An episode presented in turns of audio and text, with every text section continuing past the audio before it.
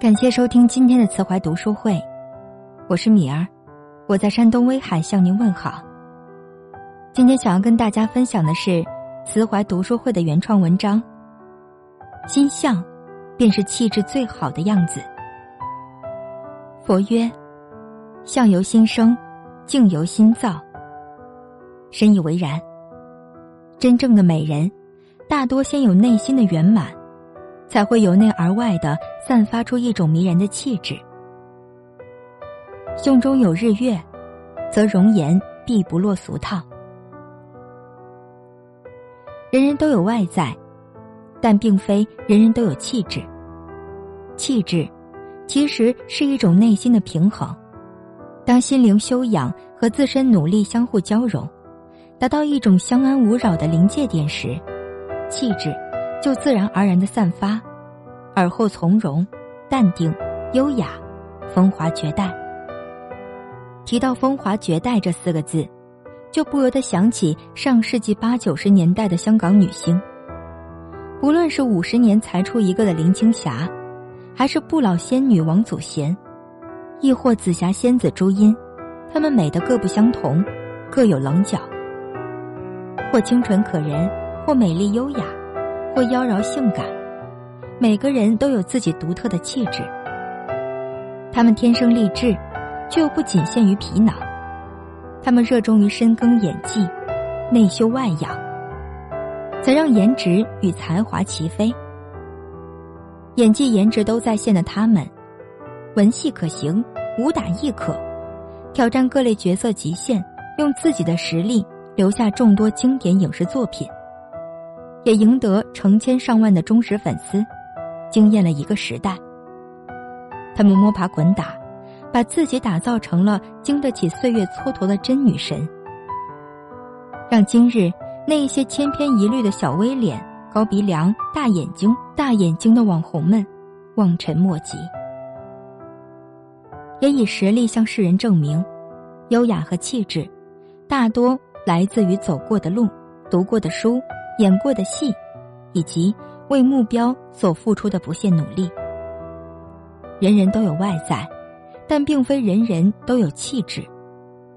真正的美人，从来在骨不在皮，他们的美在修养和沉淀里，在举手投足间，在风流的体态里，在顾盼流转的眉目间。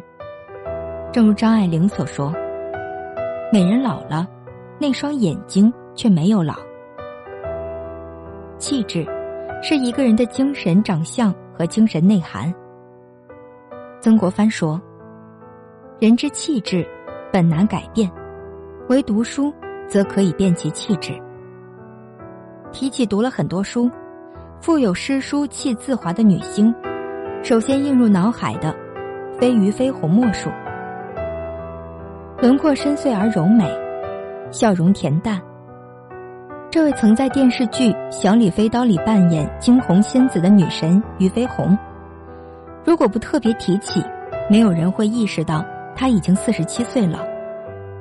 在奔舞的道路上，她依然保持着云淡风轻的气质，和惊艳不俗的一颦一笑，依旧带着清澈灵动的眼睛看世界。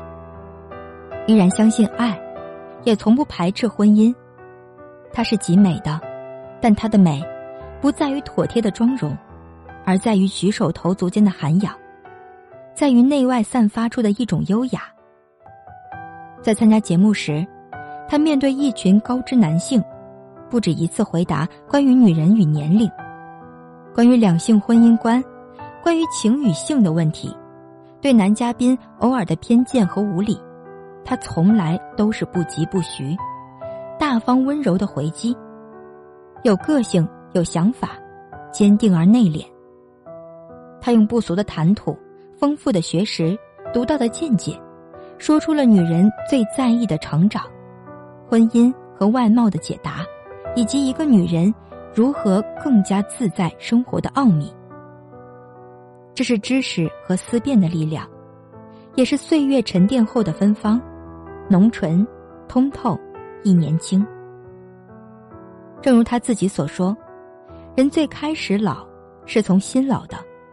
皱纹与青春有关，与美丽无关。原来，气质才是一个人最好的精神长相和精神内涵，也是真正的旷日持久的美。三毛说：“读书多了，容颜自然改变。许多时候，自己可以以为许多看过的书籍都成了过眼云烟，不复记忆。其实，他们仍是潜在的，在气质里，在谈吐上，在胸襟的无涯。当然。”也可能显露在生活的文字里。读书使人明理，使人言之有物，谈吐不凡，固然气质优雅。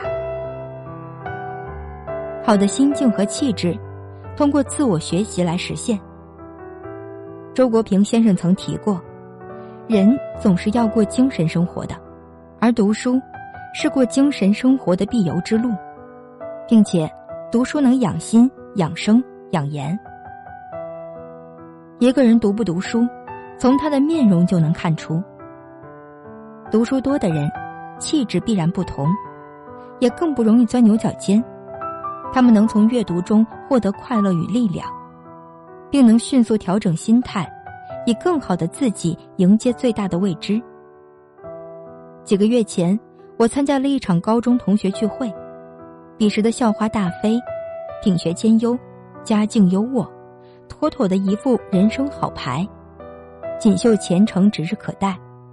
然而此时的他，已不复当年的意气风发，一副奄奄之态，颇显老态。原来他刚进大学时，家庭突遭变故，经济来源全被切断，从云端跌落，终日自怨自哀，借酒消愁，最后自暴自弃。而另一位同学。那个隐藏自己、埋头研读的农村女孩小玲，曾经家境贫寒，靠家教和兼职撑到了大学毕业，如今却如雪中寒梅般迎风傲立，别有一番风情。两人境况高下立判。当问及小玲这么些年的工作与学习经历时，除自身机遇外，最大的区别还在于读书。他会一边读书一边旅行，见世界，见众生，不断学习和成长，这滋养了他的气质。